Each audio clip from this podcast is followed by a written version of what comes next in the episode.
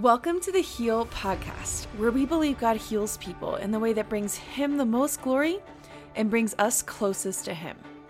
Whether you've received healing, you're in the fight of your life, or you gave up on God a long time ago, you are welcome here. As you come to the table, listen with an open mind, knowing everyone's journey is unique, but pain is our common language. Hello, welcome to the Heal Podcast. My name is Tera Bradham-Denai. I am your very sick host right now, so I probably sound a little bit off. Hopefully I'll be feeling better soon, but I have a big announcement for you today before we introduce our guest, and that is that our Heal Retreat is this weekend. So we're only doing it twice a year now in October and April, so you don't want to miss out. It's totally free. It's just donation-based, but we want you to be able to come no matter what. So if you cannot pay anything, please come. We want you there. That's why it's free. So at thehealministry.com, you can sign up. It's a little bit of worship, a very short message. We have breakouts where you can either do your own introvert thing or connect with other people to just have community amidst your similarities and differences, fighting this battle of pain to honor God amidst it. So it is short, it's an hour and 15 minutes, so it shouldn't be too overwhelming, and we really hope to see you there. So sign up for free at thehealministry.com. Today on the show, we have Clarissa Moll, who is an author and a podcaster. She was many things before she lost her husband, Rob, a couple years ago, and she says that now that grief has transformed her life and arguably even where she's feeling called. So she is doing a lot of grief work now, counseling people through their grief journeys that even led her to writing the afterword to one of Rob's books called The Art of Dying. So why are we talking about that on the Heal Podcast? Dying doesn't seem like it's very healing. But first off, one, if you're a believer, dying is the ultimate form of healing because you get to go forever to be with our Savior. But also more than that, I am not naive enough to believe that some of you haven't been given a terminal diagnosis and maybe you really are staring death in the face. And so what does that look like if the answer right now for your physical healing from God has been no? What does that look like to die well as a Christian, to lead others to Christ even amidst your death, for your death to be a testimony? That's one reason. But then also, we face death every day, especially as people who live with pain and limitation. We're having to die to ourselves. And then we also have to reconcile with the death of dreams and hopes for our lives that maybe we're not living with right now in the way that we thought we once could. So that's a little bit of the heart of why I'm having Clarissa on the show. She speaks deep into these wounds and also brings life into these places where in this upside down kingdom, grief can be used to make something so beautiful when it is surrendered to the Lord. So I want to leave you with this verse from Romans 14, 7 through 9. For none of us lives for ourselves alone, and none of us dies for ourselves alone. If we live, we live for the Lord. And if we die, we die for the Lord. So, whether we live or die, we belong to the Lord. For this very reason, Christ died and returned to life so that he might be the Lord of both the dead and the living. May God add his blessing to this word. May he teach us to number our days, and may you enjoy this incredible conversation with Clarissa Moll.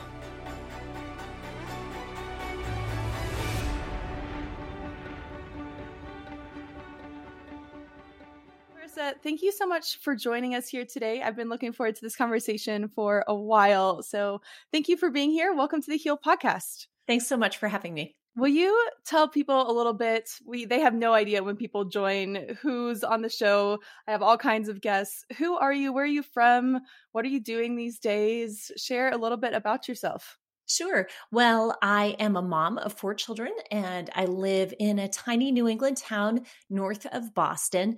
It is beautiful this time of year because the leaves are falling and changing colors. It's just a really pretty place to be. I am an author. It's been my career to write for nonprofits, doing marketing and storytelling for nonprofits. And in the last 2 years, I've pivoted in my writing career to write particularly for people who are grieving, to be a companionship support to them on their grief journey. My husband died in 2019 in a hiking accident in Mount Rainier National Park on our family vacation. And so, of course, his death has created a seismic shift in our lives, and we're in the process of rebuilding now. Yeah. So I see your blog. I was all over that and things that you write. Are there other places you write? You talked about Hope Writers. What are ways people can connect with some of your writing? So I am the co-host of Christianity Today's Surprised by Grief podcast, and I also host Hope Writers, the Writerly Life podcast. So that's in particular for writers who are looking to write a joyful new story and learn to balance the art of writing with the business of publishing. And I write regularly for Christian outlets such as Relevant Magazine and the Gospel Coalition, Christianity Today. I have a lot of fun writing for various places, and it's a joyful part of my life right now. Yeah. Is a book on your heart, or are you, no, because it seems like you're writing all over. Yeah. So my book will be released next year with Tyndale. It's called It's called Beyond the Darkness, A Gentle Guide for Walking with Grief and Thriving After Loss. And I'm excited about this. It's a very practical, gospel-infused resource for folks who are grieving or trying to figure out how best they can walk beside somebody who's grieving. So I'm excited to get it into readers' hands in just a bit. Yeah. Do you know what month it's coming out? It's not available for pre-order yet, is it? Not available for pre-order yet, but hopefully soon. Yeah, it'll be released in July of 2022. Okay. And then your husband also wrote, he has two books, which I can see in the background, which I read, and that's, you're both writing, which is incredible. And then you ended up writing a new afterword for one of his books, which is how I found out about you with my connection with that publisher. And so will you tell us a little bit, I know you briefly shared, obviously, how this grief journey started, but how did you end up writing the afterword? What is a little bit of Rob's legacy? I know that's hard, but just briefly. Sure. Yeah. Well, in 2010, my husband, Rob, published a book called The Art of Dying, Living Fully into the Life to Come. And this book was really the fruit of an experience that he had had as a journalist reporting on the Terry Schiavo case back about euthanasia and right to die. And he really was wrestling with how Christians could come to a place of dying that was not fraught with ethical questions. Yeah. And so he became a hospice volunteer. He began working at a funeral home in town to try to get as close to people who were grieving and dying as he could, to really begin to understand them, to listen to their stories, and to discover afresh or maybe just in a new way what it meant for Christians to die well. So it feels like a tragic irony in some ways that in his 30s, he wrote a book about dying, and 10 years later, he would die suddenly himself. But I consider it a particular blessing that he left his words to be enjoyed by so many, even in his absence. And so it was a gift to be able to write the afterword to The Art of Dying. It was released in expanded edition this year, back in the spring. Beautiful new cover, and my words are in the back. And, you know, in some ways, you know, we worked together for all of our marriage, writing and editing together. And we always said, you know, we got to write a book together someday. And so in some way, it is a joy for me to see our words together on the page. And it's a little lasting gift of love, kind of a symbol of our life together and our marriage. And yeah, so I love to share his words with other people. Yeah. Okay, so you're already making me tear up a little bit. This is what this happens. And you're doing all these interviews. This is what you do now all day, processing grief, helping other people process grief. So I'm hoping you can share some of how you do that. You can have a bright smile on your face, but I read the afterword. I know this is no walk in the park for you. First off, just how are you right now? And I know Rob talks about like research showing that 2 years is, I guess, probably minimum of grief of you going through all these stages. And it's been just over 2 years, I think now, since he passed away. Yeah. I mean, how are you really doing on like an honest level of someone like, how can she be this upbeat? And obviously you're like, yes, I'm an author doing interviews, but yeah, how's that going? Well, I think if you talk to anybody who has lost a loved one, you know that some days are easier than others. Some days it's hard to get out of bed, and you just want to pull those covers back over your head and go back to sleep, maybe forever, just to block out the world. And then other days you wake up and you say, I can do this. I'm going to be able to get through this. And I think that's where grief is such a puzzling and confounding experience, because it's not a simple 5 stages from denial to acceptance. Mm-hmm. It is not a linear path. It's like a companion who arrives with a suitcase packed on your front step and decides to move in, and it affects every part of your life. And even, for us, as we are now into year 3 of Rob's absence from us, grief doesn't feel the same as it did at the very beginning, but it doesn't mean that I miss him any less. Mm-hmm. It doesn't mean that it hurts any less. My life is just growing around that grief in new ways. And so, yeah, I can smile and I can cry. I can experience the wide range of emotions that come with loss, and I can pursue flourishing, even though grief is a unique form of suffering that really honestly never leaves. Yeah. We talk a lot about suffering on this podcast, a lot physically, but it's all intertwined: emotional, physical, mental, spiritual. And so as I was reading your books, thinking about what you're dealing with, I was like, it's interesting. People are like, why are you interviewing someone about basically death and the art of dying? First off, I want to say some of my family members have read this book. I was reading it at the doctor's office. She's like, the lady there was like, my dad read that book. And so it really is profound, because we just don't talk about this much. I was reading it at the swim center, and the lady was like, what are you reading? And I told her, and she was like, she's from Germany. And she's like, you know what? Americans have no idea how to live or die. And I was like, good for you for reading that. I was like, okay. So anyway, just the pervasiveness of this book, but ultimate healing we consider, and we do talk about on this show, is heaven. But at the same time, when Rob left you, he did get ultimate healing. You know that he is experiencing complete healing there, but it's like this mortal wound you got from that. Mm-hmm. And so it's a weird twist to me that someone's ultimate healing leaves a wound that I don't think we ever get over on this side of eternity. And so how, for you, can that mortal wound on your side lead you to the gospel instead of away from it? Because a lot of people are like, God didn't heal my mom. He didn't intervene in this way. He could have put something there to where Rob didn't fall. And yet I think there is a way to have death lead you to the gospel. What is that? Well, I think for all believers, we are headed to the same destiny, right? When we trusted Jesus and his word in our lives, we signed on to a story that we know in reality has not met its final ending yet. And so, as we face the woundedness of grief, we face it with the very full reality of what is, that death is real, that death is painful, that death severs something in us and in the world that we know just isn't the way it's meant to be, right? It reveals to us the brokenness of the world. But we're also fully aware that this is only part of the narrative arc of the gospel for us, that we're not done yet, yeah. That even I would be so bold to say our person who we've lost is not done yet, because God has not redeemed all things yet. Yeah. And so in some ways, there can be found a hope there that we're still all very much in the midst of our story.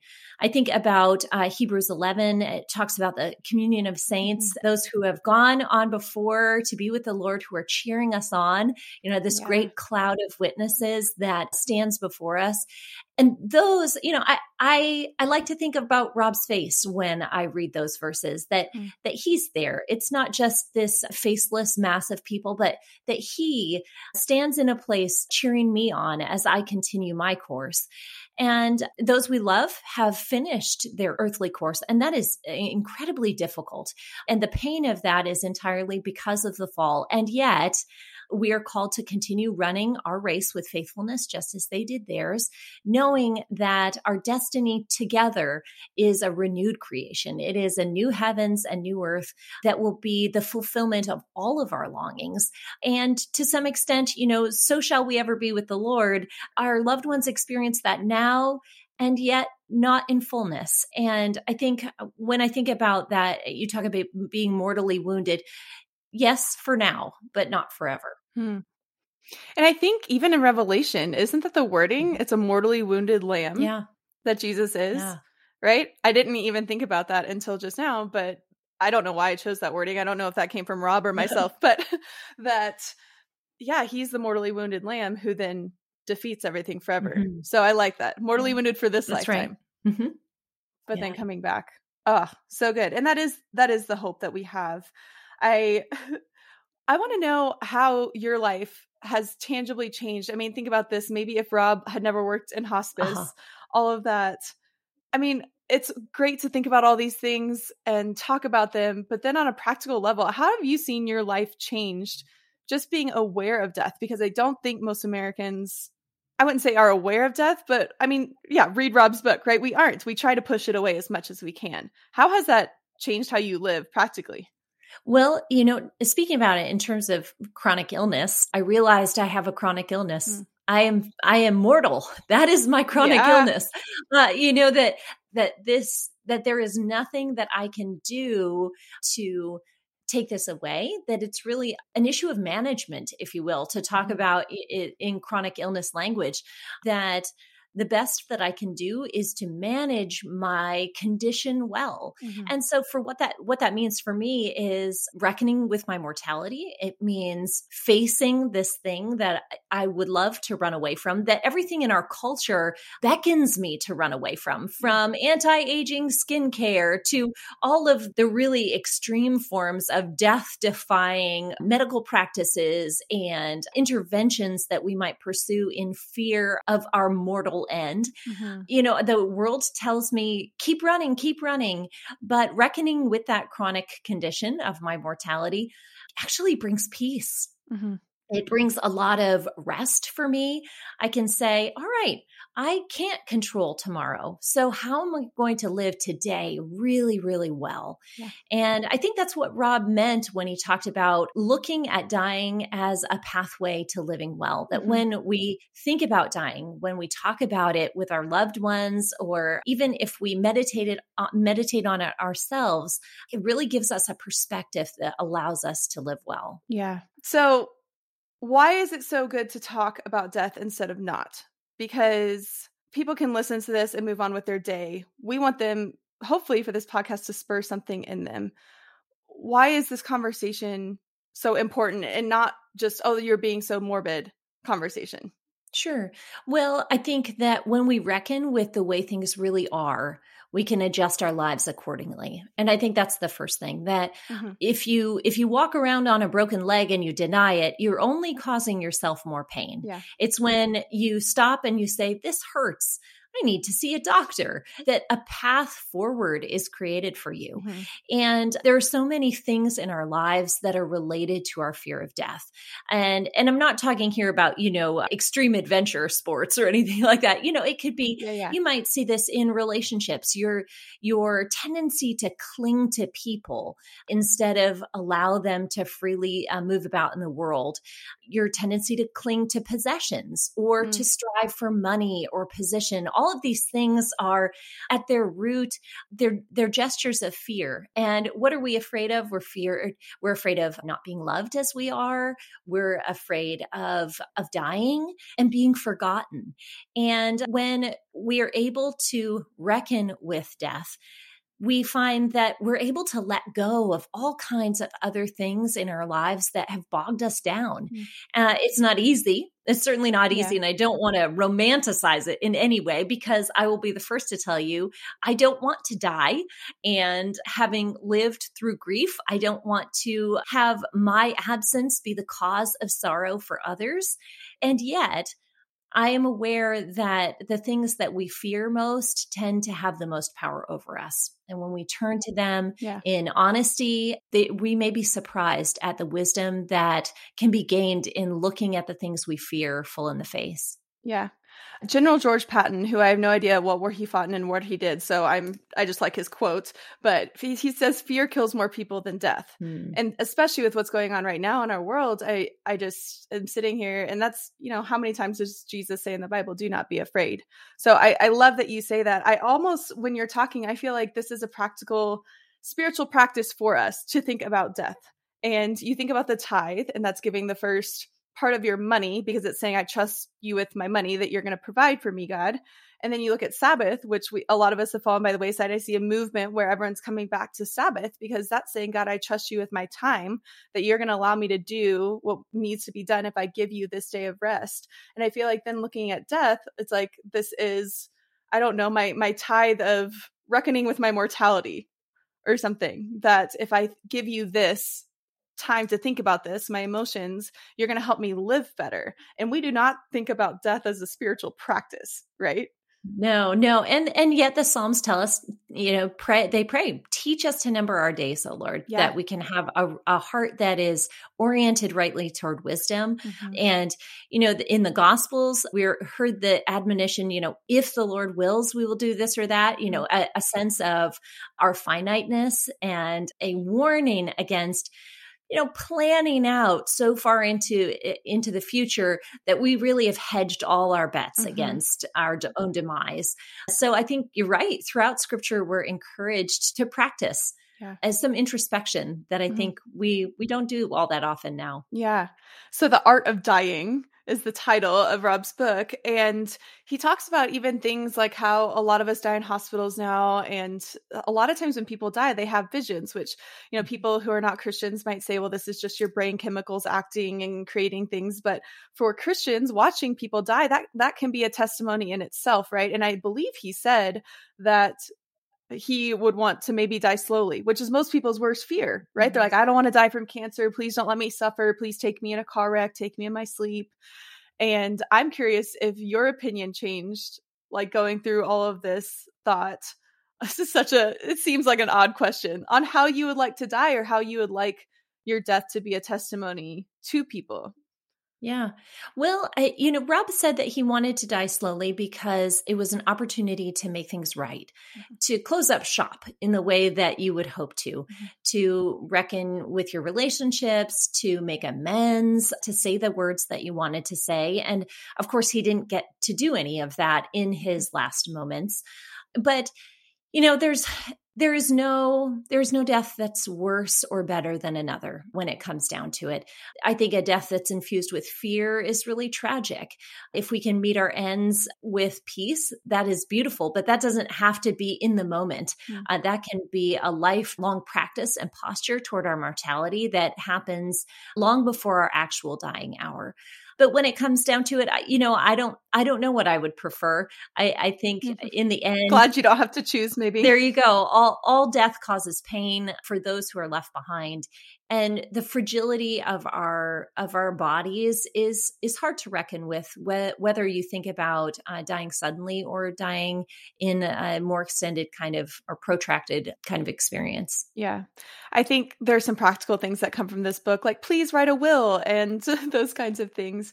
But I was also reading a book recently about heaven and this man who, the author, also worked in hospice. And he said, the crazy thing is people always ask me, how many deathbed conversions do you see? And he said, truly very, very few, that most people die in the way that they lived. Mm-hmm. And so I think my goal after reading Rob's book is to say, okay, I want to live well. And regardless of what that end is, whenever it is, he didn't know it was coming. And he still said, I love you as he went out, right? Before the hike. That's right. Yeah. Yeah.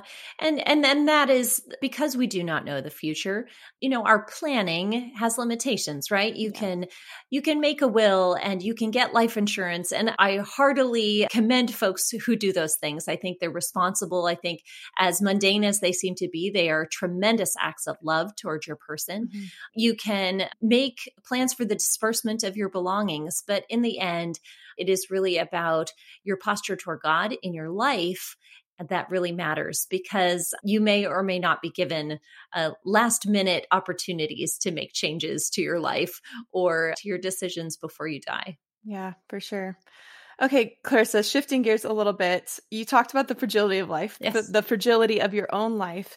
And as I was reading Rob's other book, which is What Your Body Knows About God, right? Mm-hmm, that's right. Fascinating, especially for people who think about the body and spirituality all the time. But he shared some of your story, which I would love for you to share with people, that this has been a real thing of you reckoning with your body. And so I think he had a really good quote that I would like to read, because he talks about postpartum, the stuff that you were struggling with. And Rob said, "How could I stand in awe of God's glorious design of our bodies when things could go so badly wrong?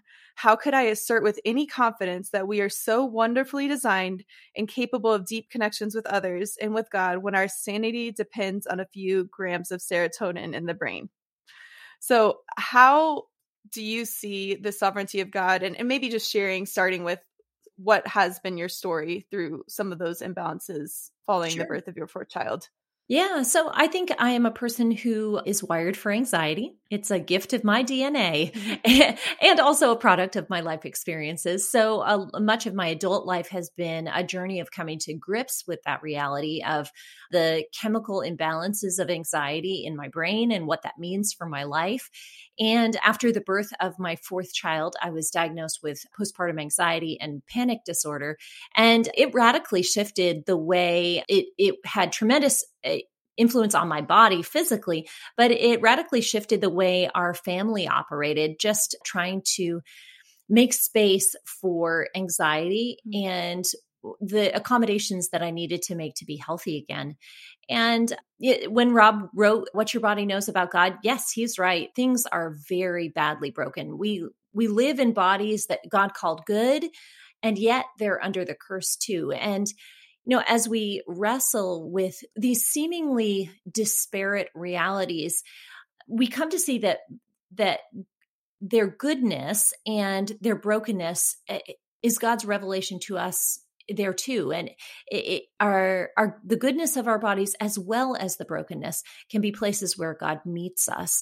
So is God sovereign over our bodies? Yes, certainly. And yet we live under the curse. And so a lot of what we need to reckon with and this is a daily reckoning. This is not a one and done, that's for sure, with chronic pain, chronic illness, is a wrestling with how God can be good in the midst of this. And I find that for me, anxiety has been a place where Jesus meets me uniquely, that it's certainly something I never would want to have to experience. I would never want to have the limitations that come with a chronic illness like that. And yet this is a place that Jesus invites me to meet him. And so when I choose to have that posture about my anxiety, I find him sweet and good and beautiful there too. Yeah. The dependence, right? I was talking to my friend yesterday on we realize when we get stretched to our full capacity, what it really means to have to depend on God, which, to be honest, a lot of Americans might not even get to that place in their lifetimes. And yet I think people who struggle with maybe a mental illness, maybe a physical one, were pushed to that place. Mm-hmm. Where we have to say your grace is sufficient. And this is no joke, as far as I've been given more compassion today and the past few days. Like, my hormones are incredibly imbalanced right now. And to the point where I'm like, I feel like I have a mental illness right now, truly. And just like the compassion for there are chemicals in my body that are making me feel very not okay. And I am looking at this, speaking of compassion, and I there are just a ton of quotes I had to read from Rob's books because they're just so good. But this was a fascinating thought to me, because he said that your struggle leads you to finding more compassion for the weights others carry. It is there where suffering turns to compassion that the questions provoked by suffering find their resolution. That needs like another time to take that in. It is where the questions provoked by suffering find their resolution is in compassion. Explain that for us. Well, there's not a single person who's immune to suffering. So in a sense, that statement, it qualifies everybody, right? That we are all qualified to give and receive compassion because all of us suffer. And so it's really about identifying our suffering, sitting with it, growing in our understanding of weakness as a source of connection. And like you say, interdependence there. We are not poster children. We're not intended to be poster children for victory, but we're intended to develop empathy for one another because of the things that collectively and individually that we have endured. We are not meant to be poster children for victory. That's right. Wow. And yet, you know, I believe that we're supposed to fight from victory, not for it. There is victory in Christ. But what do you mean by that? Because we are supposed to live in victory, but the vulnerability is how people connect to us. Dig into that. Yeah. Well, I think that victory is a dangerous word, because what the world calls victory is not ever what Jesus calls victory. Yeah. So if you think that living in victory means triumphalism, it means conquering, it means, I would even say healing sometimes, that if these are your only definitions of healing, I think, or of victory, I think you're going to be pretty disappointed over time, because that victory is hollow. It is hard to come by. I would even argue impossible to come by. And you're just going to come up disappointed every time. But the victory that Jesus offers is interdependence. It is dependence on him. So you're considered a winner. You know, you think about the Beatitudes, blessed are those who mourn, blessed are those who are poor in spirit. Those are the winners, if we want to talk about victory. So if you desire a victorious life and you want to live from victory, you need to make sure that you are defining victory by the standards that Jesus defines it. Yeah. And I do think that some of our struggle is wanting to use the world's definitions of victory and superimpose those onto our lives. So we don't have compassion, and this is where they're connected. We don't have compassion for others. We assume that they can pull themselves up by their bootstraps, or maybe they need to try a little harder, or more dangerous for the Christian, maybe they need to pray a little bit harder. And we have twisted what it means to be a winner, to be victorious in Christ. Because when we realize that for Jesus, the posture of victory was surrender, that his surrender on the cross was actually his victory, then we realize, oh, okay, so my weakness isn't so bad. So acknowledging my weakness, that might be the victory that I need to have in my life. And when I acknowledge my weakness, it inevitably opens up my heart to compassion for others. Yeah. The upside down kingdom, right? That's right. But at the same time, there is a real victory coming that kind of more matches the world standards, right? Where Jesus will come back with a sword coming out of his mouth on a horse. Yay, there are horses in heaven. I love that part. And, you know, he will make all things right. Maybe not in the way that we think, but I think that will be an ultimate victory. And so it's interesting, because I think so much of our world models things that God has put in the heart of man, that we desire victory because I think there will be ultimate victory. And yet in this life, it seems like we have to almost live backwards until everything is made right at the end. That's right. Does that make sense at all? That's right. Because the victory that we experience now is that upside down kingdom. It is the last being first, and things all mixed up. And yet what you talk about, the ultimate victory that we have in Jesus is still our hope. We live in that hope because we know that his kingdom is inaugurated now, that it is growing and flourishing, even when we can't see it. But there's still so much that's wrong in the world. And so that victory still is a hope for us as we live that backwards and upside down way of Jesus until he comes with the ultimate victory and redemption for us. If we did not have Revelation, let's say, or if we did not have the hope of ultimate victory or ultimate healing, what would life look like for the Christian, do you think? Well, you know, the Apostle Paul says, I don't want you to grieve as those who have no hope. So I think that without the end of the story, the culmination of all of God's good intentions for us, I think we would be left to grieve as those who have no hope, because we have a sense of the arc of what God is doing because we have his promises written there for us. I think we can endure the things that we are called to endure in this life and not end up hopeless. Yeah. Because we know that a better way is still to come. Yeah. It seems like a kind of antithetical question, because then that would almost not be defined as a Christian anymore, right? So that was a great answer. Way to take that curveball. But in this whole thing, victory comes through death in the Christian life, right? So full circle, all the way back to death. Then we're saying, how do we die well physically, realistically? But I think there's a deeper level of that, of to live in victory over these things is to die well daily, mm-hmm. right? To die to ourselves. I mean, that in the Bible, killing our flesh. It is this graphic image of crucify yourself, like take up this cross every day. And, you know, when people talk to me and they're like, oh, well, like Christians just use God as a crutch because they can't get through life on their own.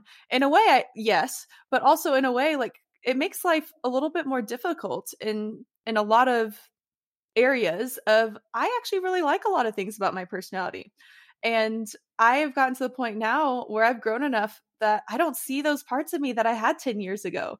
And I really wish they were there. I liked anger. I still like anger. And that feels like a loss to me. That sounds just being totally honest with my personality.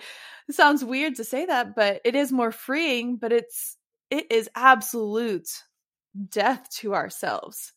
How do you think informing us of real physical death can help us inform dying to ourselves daily? How do we do that? Or how do you do that? Well, anyone who has lost a loved one, I think, is forced to reckon with mortality in a new way. And you can allow this reckoning with mortality to kind of calcify you, to harden you, or you can allow it to break you open and offer you perspective and wisdom.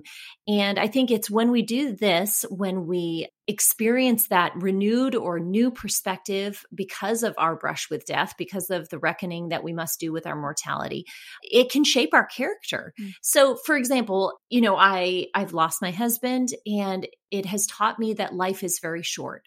So therefore, I choose not to hold grudges mm-hmm. because I want to be a person who is more open to forgiveness. I want to be a person who is more charitable, more generous with my love, and not worry about the response. And these are the things that I have learned to do in my daily life because I've lost someone that I love. Yeah.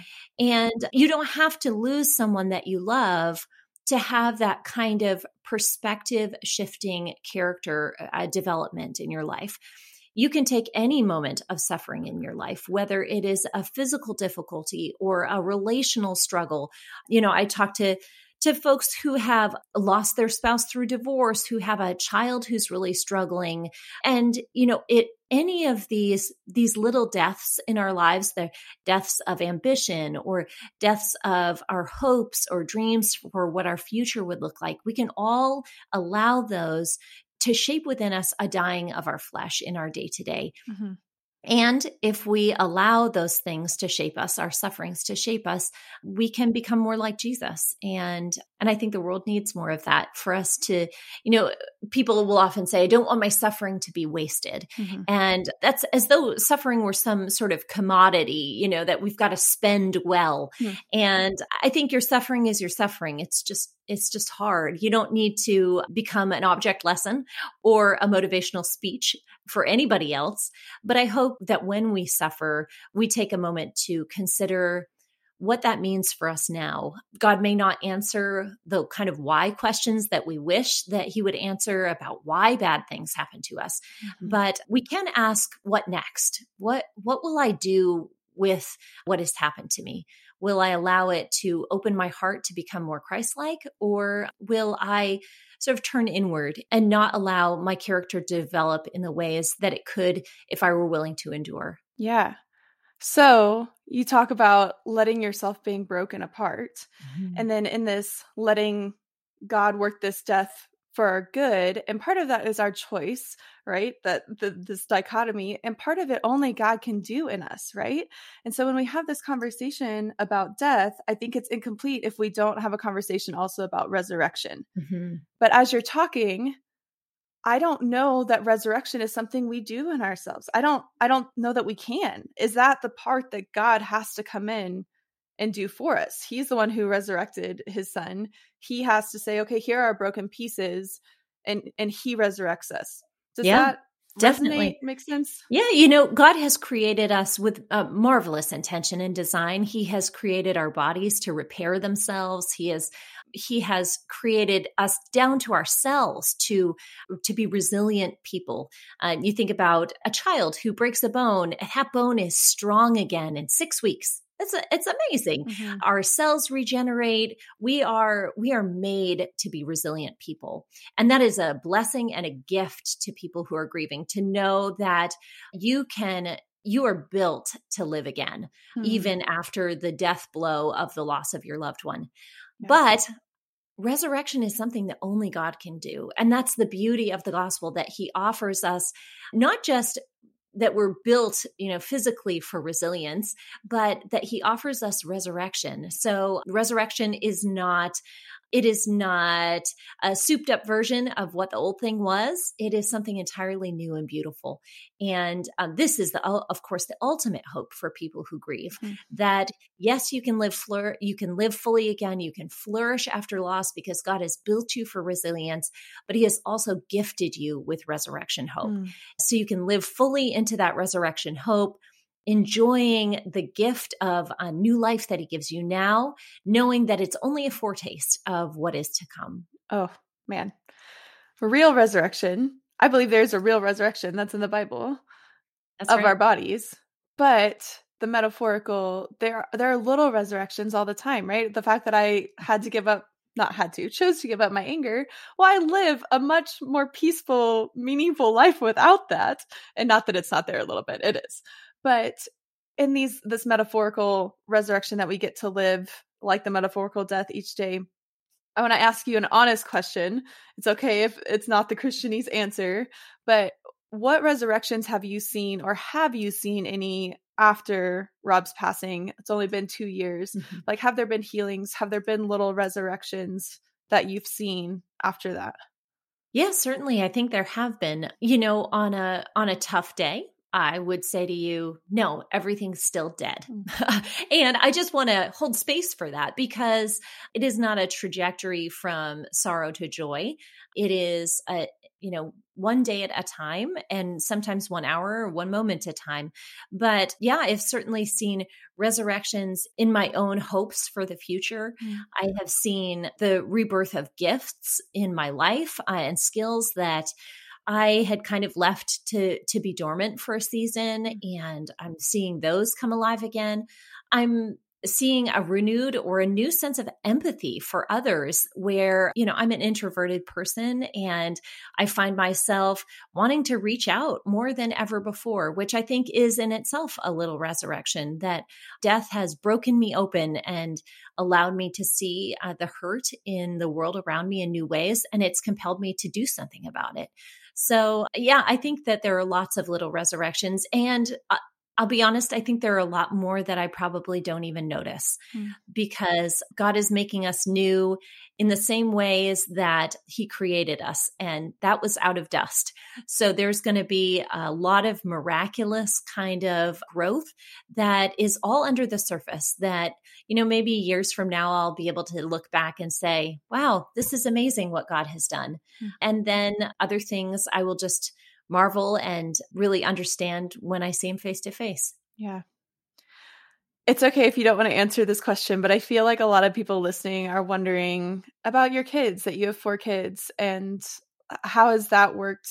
Feeling like you have to step up and take charge, like being able to process, right? Like maybe there's a lot you haven't processed yet because you're feeling like you still have to be a mom. I mean, you do have to be a mom for amazing kids. How have you done that? What hope would you give for someone who's maybe in a similar spot? Maybe they've lost a spouse, or maybe they're grieving something else, but still wanting to be there for people who depend on them. Yeah, it is very difficult to be present for your own grief and also be present for those around you.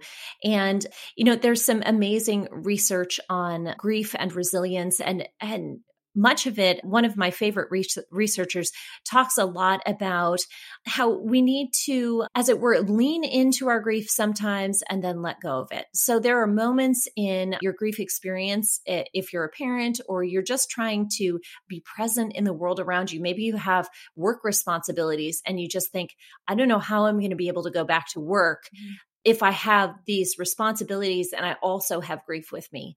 And research, scientific research shows us that there are moments where it's really good to press into that and say, I'm going to go anyway. I'm going to show up at this board meeting and I'm going to give this presentation and I'm going to hold it together. And then it's also really important for you to take space away to let the fullness of your grief breathe and let it be. And, you know, I think about people who are training for athletic events. You know, there are days where you do those heavy intensity workouts and you just push through. And by the end, you just want to lie down on the ground and pant and, you know, never have to move again. And then there are other days always that are built in for rest. You can't train for a marathon, say, with running long distances 7 days a week. You would exhaust yourself before the event even began. Mm-hmm. The same way with parenting after loss or trying to be present for those you love when you're carrying great burdens, that sometimes you will be called to lean in and press forward. And then other times you'll need to, and I believe that we all have a good sense in ourselves for when we need these rhythms of rest and repair. Some moments you'll just have to step away and say, hey, you know what? I can't do this presentation today. Kids, we're going to eat McDonald's tonight because mom can't cook, because I need to take space to feel all the feels right now and to give them their space and their attention to. Mm-hmm. And not comparing what you need to other people. Because I think we are usually innate knowing what we need, but that might not be the same thing as someone else. That is so true. Yes. Yeah. And you look at somebody else and they may be powering through that day and you say, oh boy, they're so strong. Well, maybe that's their power through day. And maybe that isn't their rest and repair day. So yeah, there's always danger in comparing yourself to others, whether it's, you know, comparing your start to somebody else's middle or whatever form that comparison might take. Oh man, every aspect of life, right? Yes. So this podcast is called Heal. And I want to know, Clarissa, in the horrible tragedy of all of this, what has been the most healing thing for you? That can be something someone did. It can be something that God showed you. What has been the most healing thing in the process of grief for you? Well, I think in terms of healing, I think the presence of other people has been the greatest gift. And they haven't healed anything if in some ways. Right? Yeah. So, you know, if I ask myself, you know, is earthly healing the only thing that's going to satisfy me? I'm going to come up empty every time, because the only way to really heal my sorrow would be to have Rob back with me again. Mm-hmm. And I can't have that right now. And so, you know, what can wholeness look like in my life now? And how can I pursue that? I think it's in the company of others. So the people who have continued to show up, even after time has passed, and the people who continue to remember me, who continue to remember my children and Rob, those are the people who have brought a measure of healing to a situation that really will be broken until Jesus comes again. Yeah. So you talk about people remembering you as an introvert. Is there ever a place where you have or would suggest that you need to reach out to other people to ask for that in your life? Yeah, that's definitely, it's hard for introverts, but I think it's also hard for grieving people in general. You know, lots of folks after you lose a loved one will say, you know, let me know how I can help. And that's really hard for a grieving person to do, to reach out in the midst of this, particularly in the early stages of acute grief. It's really hard for people to do. And that's where folks who just show up, where they're bringing groceries or they're sending you a text, that's really where it's a gift. But as time passes and you get your legs under you a little bit, and maybe you're walking wounded now and you're able to manage some of the parts of your daily life, it's really important to find people in your life who can be sort of your dream team. Mm-hmm. And they don't have to necessarily be the people you were close to before you lost your person. It could be an unlikely set of characters. My dream team includes my HVAC guy and my brother-in-law. You know, I mean, That's awesome. It's a wide variety of people, but it's required me to reach out to them and say, hey, you know what? I need support in this way. Can you come around me and be that to me? Mm-hmm. And it's a hard practice, but I think it's definitely rewarding in the end. Yeah. So good. Clarissa, I have so many things in my mind right now and we can't get to them. So what I'm going to do is say, amidst everything that we've talked about today, what has God put on your heart that we just have not addressed at all? Well, I think the thing that I come back to time and time again is that we have someone in the midst of the loneliness of suffering who understands. And I don't think any conversation about grief and loss and suffering, chronic pain would be appropriate to end without that, without that understanding that we have someone who understands fully what it is to suffer and who chose suffering as a pathway to be with us. And so in the moments where you feel most abandoned to your suffering, where it feels darkest and loneliest, where those times where it feels like there is nobody who could get how incredibly hard this is for me, there stands this one in Jesus who gets it all. You know, grief may be an unwelcome companion in your life. It shows up and you can't seem to get rid of it. It's, you know, at the kitchen table with you when you eat and that chair is empty. It goes to the office with you and makes it hard to, you know, work at your desk and focus. And yet Jesus goes with you all those places too. So when you feel most abandoned to this unwelcome companion, know that there is another one who walks beside you. And this Jesus is one who knows entirely what it is to suffer. And he's the one that will give you wholeness in the midst of your suffering and promises you that wholeness in eternity to come. Amen.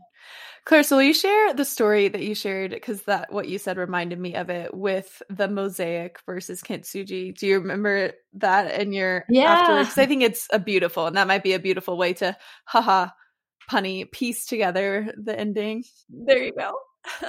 Well, so kintsugi is a Japanese practice of taking a broken piece of porcelain and mending it together with gold. So you put it in the seams and you piece the pieces together and it's a thing of beauty again.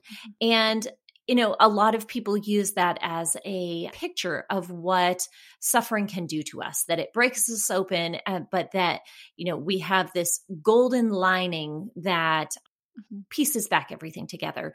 And, you know, when Rob died, the pot didn't fall. It was demolished. I mean, it was crushed. There are too many pieces to put it back together.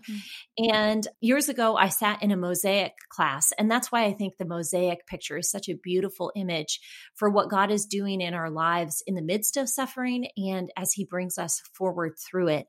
That I sat in this class and we were asked to smash a plate. We brought a plate and put it in a paper bag and smash it with a hammer. It's a very cathartic experience, of course. You know, take out all your anger on that one. Yeah. And then you open it up and there's some dust that's totally unusable. You've got to throw that away. And there are some very big pieces where the pattern still shows. And then there are other little bits and pieces. And you're tasked with creating a new design out of all of the brokenness. And, you know, what God promises us in his word is not kintsugi, really. He doesn't promise us that he's going to take all the broken parts and put them back together with seams of gold, and it's going to be beautiful and usable again. He says, I'm going to take everything that was crushed and I'm going to make it into something new. And the new thing, you can't even picture now what it will be. And that's what the beauty of mosaics is, you know, in artistry. Much of what you have to do in mosaic is simply to let that design emerge because you're working with porcelain and you can kind of shave down the edges a little bit, but you can't actually change the pieces, but you can create something new. And as you put the pieces together, you start to see a new design emerge. And I think that's what God is doing for each of us. We don't yet know what he is making us to be, but we can be assured that even in our suffering, what he is creating will be beautiful. I love it so much. That got me because I actually did that same thing where I got some, I was making centerpieces for a retreat that never happened because of COVID, but I got a little kintsugi, I'm butchering the pronunciation, I'm sure, kit, not real gold, powder gold. But I went and broke these plates and bags and I tried to put the cup back together. And because of the powder, there's still a hole in it because you couldn't have I was not perfect at breaking them. And my friend was laughing because she's like, this is so funny, because I'm like, they won't break the way I want them to break. And she's like, well, isn't that kind of like life? And so I'm now going to, I think, look at stained glass a little bit differently and stuff, because I've never really thought about, they can't break it the way they want to break it. They have to use what they have, mm-hmm. but God can make whatever picture he wants. That's right. I love it. It's so, so beautiful. Clarissa, was there anything else that we didn't get to? You just have so much going on up there that I think that's great. Cut you off. No, we're good. Well, thank you for doing this. We're so grateful. And I just believe this is going to bless a lot of people. Is there a way people can connect with you, follow you, that you would lead them to? Obviously, I'll link Rob's books so people can buy those, but any other ways? Yeah, definitely. You can reach me at Clarissa Moll, Moll, malllikedoll.com. And if you are a person who is walking through hard things, then I would love to send you an email every month to encourage you. It's writing that only folks on that list get to see, so it's special. Mm-hmm. And just my thoughts on what it means to discover grace in grief and to find Jesus to be good even in our places of pain. So you can sign up for that there. And yeah, I would love to walk beside you. Yeah. And I'm sure then they would be one of the first people to know about your book too, when it's available. That's right. Yes. Awesome. Thank you for continuing to show up and listen to each of these episodes. As we wrap up today, I want to encourage you, when this episode ends, to not just let it roll over to the next one, to stop for a second, pray for Clarissa as she continues processing her grief and helping others process theirs. I have linked Rob's books in the show notes. Please get The Art of Dying. It is something we all need to read as Christians, I believe, to recapture this spiritual discipline. And I've also linked Clarissa's website where you can sign up for her newsletter, know when her book comes out, and all that. And finally, please sign up for the Heal Retreat at thehealministry.com. We hope to see you this Saturday. Have a good week.